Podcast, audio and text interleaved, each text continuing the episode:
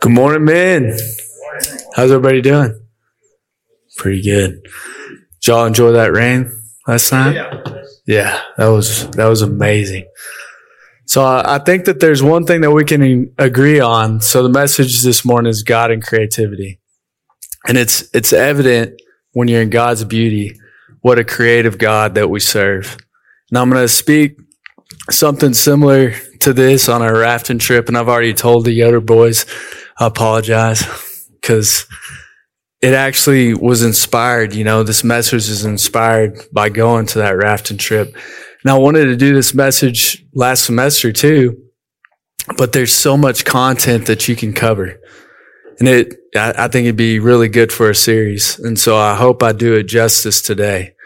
But I remember back in my hippie state, you know, my college days, this was back in Texas A&M. And so I'm walking through campus and it's a rainy day and it was a beautiful day. And I started, I started looking at the trees and that's just one small piece of God's creation. And I started thinking of how, how creative a God that we serve. So there's over 60,000 species of trees on our earth. And just the original thought of a tree, I think is pretty neat. So like I said, you know, I was contemplating this in my hippie state of my college days, but I still, I still think it's valid. And Lindsay, my wife, she, she brought a very good point. And I thought to myself, she puts into words better than I could ever say, you know, but she said that she thinks of trees as a thin spot here on this earth. And a thin spot here on this earth is where you feel closer to God. It's where you feel closer to heaven. It's where you feel closer to the Holy Spirit. So trees, they're a symbol of, they're a symbol of life, you know, much like in Ezekiel's vision of the trees that were growing right by the river. And I feel closer to God when I'm looking at trees just in my backyard. I feel closer to God when I'm surrounded by trees in the mountains, when you hear the wind just going through the branches, when you smell that pure air. And I'm sorry, you know, I'm kind of getting back into that hippie state again, but, uh, there's this particular tree in College Station that Lindsay and I found, and uh, the branches would droop down so low, and so anybody could climb on those branches.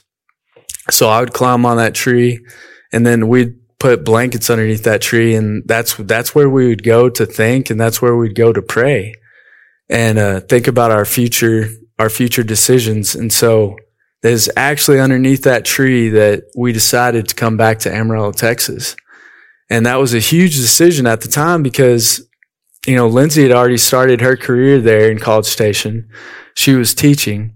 I just finished, you know, my schooling at Texas A&M. Now it was 2008. The economy wasn't that great at the time. And so I was having a hard time finding a job. And, uh, so I went there a lot with Lindsay I went there a lot by myself underneath that tree just to pray. And I, I wanted it to be the right decision because I knew that I'd be uprooting her from what life that we had begun, you know, there in College Station. So it had to be the right decision. And I know that it's right because look at where we are now. So we serve the God of creation. The complexity of it all is, it's hard to fathom. You take a look around in nature or you watch the series Our Planet, which is awesome, by the way. It's breathtaking, some of the different camera shots that they can get on that series. But for me, I wouldn't even know where to begin. And I know that everyone has felt this. I felt this as a, you know, even a small child when I was trying to figure out what I would draw next. You know, you'd go around and ask your parents, like, what, what should I draw? And it's hard to figure out where to begin. And this, this can be a huge hurdle to jump in creativity because there's so many original ideas out there already. There's so many inventions out there already. What can I do that will contribute to the kingdom of God? Or what new thing can I create that will be more valuable than what's already out there? And these can be daunting questions. So let's start out. Let's talk about Jesus and his creativity. I never really thought of Jesus as a creative person when I was growing up. I think a lot of times we can take for granted just how creative Jesus was. And he was a phenomenal storyteller. He said things like, you are the light of the world. a city set on a hill cannot be hidden. You are the salt of the earth. And he spoke of the man who built his house upon the rock, the man who built his house upon the sand. He, he spoke of the parable of the prodigal, prodigal son. And in Mark 4:10, those around him, his disciples or his apostles, his 12 apostles began to ask him about the parables. And this is what he responded with. And this is in a nutshell. But he said, I'm using parables to conceal everything about the kingdom from outsiders. And that's, that's what he said basically, which doesn't sound right. And I was listening to this professor and what he thought Jesus was saying at the time to his disciples. And he compared it to a walnut. And he said, if someone gave you a walnut, at first you'll take that nut and you're like, well, you know, this is interesting. This is a, this is a hard nut. But that's not all that the walnut has to offer. It has this fleshy inside that you get the nourishment from. So people came and they listened to what Jesus had to say. Some were ready to really hear what he had to say and they were ready to listen to the words that would give life. Others just stayed on the surface and that's what Jesus was speaking of. Everyone knew that what he had to say carried weight with it, but the ones that would actually apply it to their lives were the ones that were ready to get to the meaty, the nourishment part of that, of his word.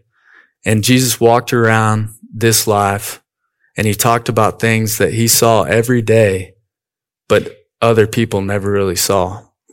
So how can we apply creativity to our lives? And like I said, there's so many original ideas out there. I think that we have that so-called writer's block a lot of times. We don't know where to begin. And I think that just beginning just beginning is so important because the word of God produces life. It produces wisdom.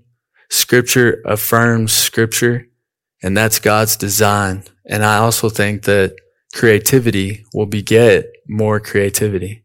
So let's go back to my college hippie days. During this time, I was going to start a band with my friends. We are going to make some music that was going to be amazing, you know, and we were going to make it big, but I didn't want to make making it big, you know, my focus because that might mess up the, the purity of the creativity, right? And so the funny thing was that I could make music on my own, but when we'd get together, you know, we never really, there were a few times that we'd make music together. And, uh, I think I was a little insecure about what I would be able to create. And I had this stack full of lyrics in this folder and I still have it somewhere. This stack full of lyrics in this folder. But it's ridiculous because those songs, they, they mean nothing to me now. And I didn't write worship songs back then. And that's really all that I would write now. You know, I'd still write, I'd write love songs to Lindsay, but that's because I know where that love originated from. It originated from God and my priorities are straight now. I know who created it, created this all. I know who the glory goes to, and the glory goes to God. So let's go back to what I was saying. You must know where to begin. And Mark 9:50 says, "Salt is good; it's beneficial. But if salt has lost its saltness, how will you restore the saltness to it? Have salt within yourselves and be at peace and live in harmony with one another." So I think this is the way that we use our creativity. We are the salt of the earth. And so that means that we keep, we keep first what needs to be first. For instance, the salt that's harvested from the Dead Sea, it becomes, it becomes stale because of all the impurities that are mixed in with it. So if the, the salt is mixed with other minerals, it becomes diluted, it's useless. And I think the same is true with us. If we don't keep what's first first, our creativity is useless the music that I, in theory, would have created with my friends, that could have been the most beautiful rock ballads of my time. But those songs would have, they would have mean nothing to me because my mindset at the time was not glorifying God. I would have never been satisfied with what I would have been able to create, no matter how beautiful or authentic it was. I was deluded. There was so much impurity in my life at the time. I'd lost my dir- my direction. And it's very difficult to begin some something that's worth creating when you when you don't have that direction, when you don't put what's first first. And Jesus is my first, and I can't forget that. when my priorities are lined up with God's, that's when my creativity really, that's when it really starts, gets going. And even times when, you know, your creativity, it might feel misdirected. You can go back to the source and realize that it's pointed in the right direction. For example, we just bought this house in Amarillo and you can spend so many hours working on that house and it's kind of discouraging at times. It's like, golly, I'm putting so many hours into this home, but I have to go back and I have to realize what we're doing it for. We got that home so that we could, we could host youth over there. We got that home so that could be a refuge for the youth so that that could be a refuge for our kiddos and their friends as they get older. And it's, it's affirming because that's what one of our youth has already said our home is to them. It's, it's a refuge. And that's awesome because it's not even finished yet. But so much creativity can go into how you can do low cost on this home and it be beautiful and inviting. And I have to keep what's first first. If not, that creativity will stop. I can't forsake it or it'll fall apart. And I think there's something else that can get in the way with creativity and it got in the way with the disciples in the same chapter. Jesus explained to them that, you know, that they are the salt of the earth. And it was because of this argument. They were arguing about who would be the greatest.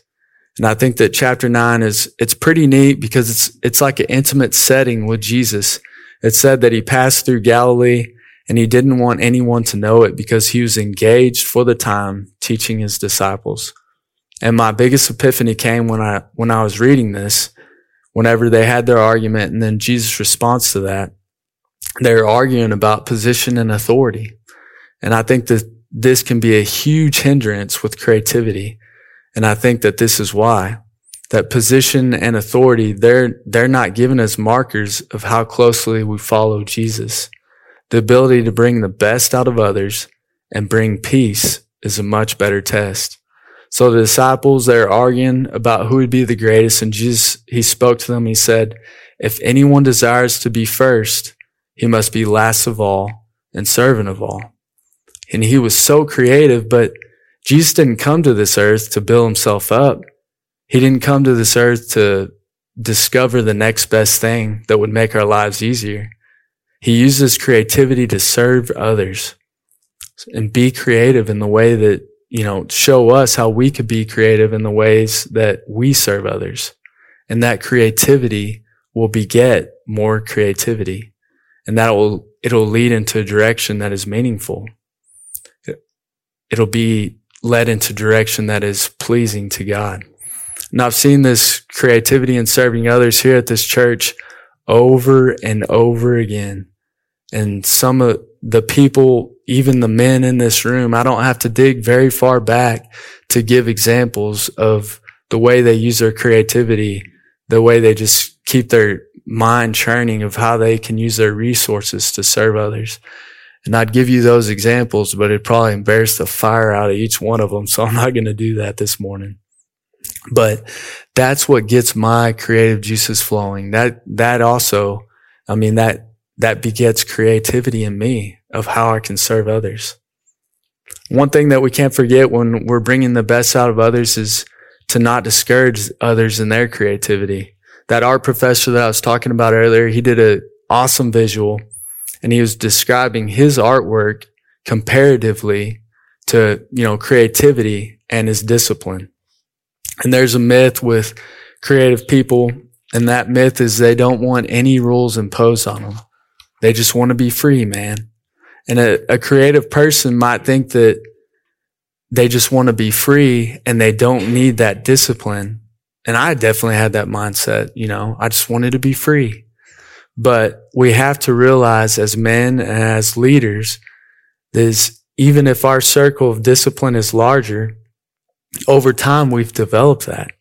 Whatever your specialty, your specialty is, if it's carpentry, if it's metalworking, uh, cattle, locksmithing, or just your spiritual discipline, you might have a larger discipline than somebody else that is around you. When I was a carpenter apprentice, I wanted to know everything that my superintendent knew in one day. And, uh, I wish that I had that knowledge yesterday. But the rea- reality is that one day of, of experience, when I started out, like if there was a problem that was set before me, I wouldn't be able to figure out that problem like he would because his discipline was much larger than mine and my discipline was limited. So, however, I did learn the best from, you know, carpenters and superintendents who would take the time to show me that discipline and the importance of it because you can use the same logic in so many areas just to making sure that it's square, that it's plumb, that it's level, that it's the right distance. And at least you have a, you have a basis that you can go from. And my point is you use your discipline to encourage others' discipline, especially their spiritual discipline, because this will, this will encourage their creativity. And what's cool about this is if they step out of what they already know and they succeed, they're going to grow. If they step out of what they already know and they fail, they're still going to grow because they, they know that that doesn't work and they'll try something else the next time. So we as leaders, we should help foster that growth and emphasize the importance of discipline with creativity. And it's not all about freedom, man. it's about discipline.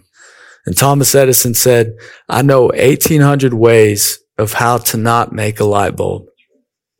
So there's no pressure, bro. Something else that can be said about this process is just embracing the journey. There's so many times that I don't embrace the journey. I'm, I'm ready for that destination. And, you know, when I sit down with my kiddos and I really break down the meaning of, you know, why I do things rather than just trying to get them to, to the end, to the end game. It's so much more fulfilling when I walk them out through that process. You see them light up. So try to embrace the journey with them.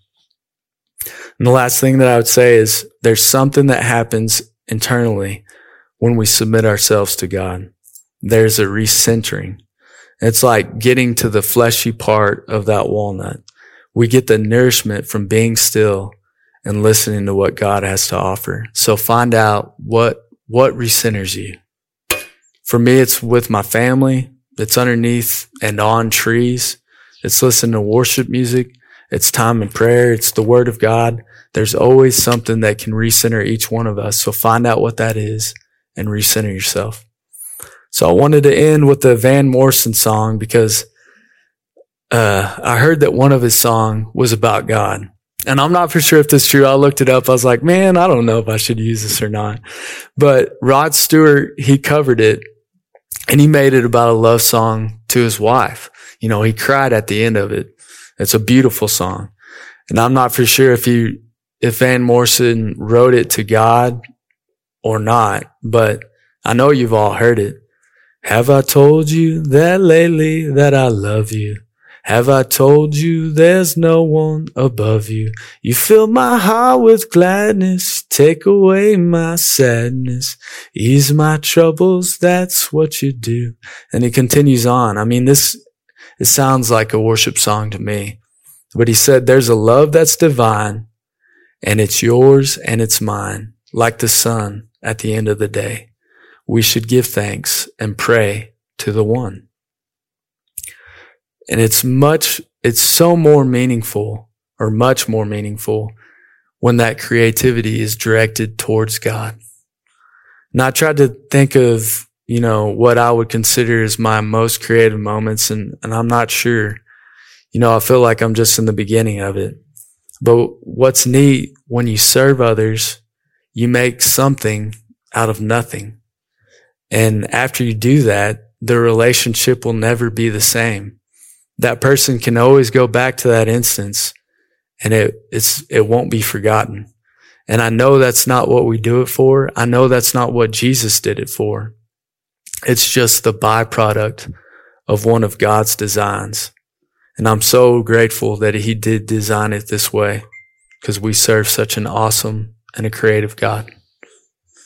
All right, let's pray. And then, uh, we've got the questions in front of us. You can talk with your, with your tables. Lord, uh, thank you for this day. Thank you for everything that you've given us. Thank you for your design. Thank you for the way that uh, you've created everything. And I pray that we just take the time to to look at look at everything that you've shown us, Lord, to look at the things that are unseen. Lord, that we look to ways that we can serve others and that the creative juices would just continue to flow, Lord, and that we'd go straight to the source, and that is you, Lord. Thank you so much for uh, this group of men. And I pray that we just be the leaders in our homes, the leaders in our families, the leaders in our workplace. Lord, we love you. To your name we pray. Amen. Thank y'all.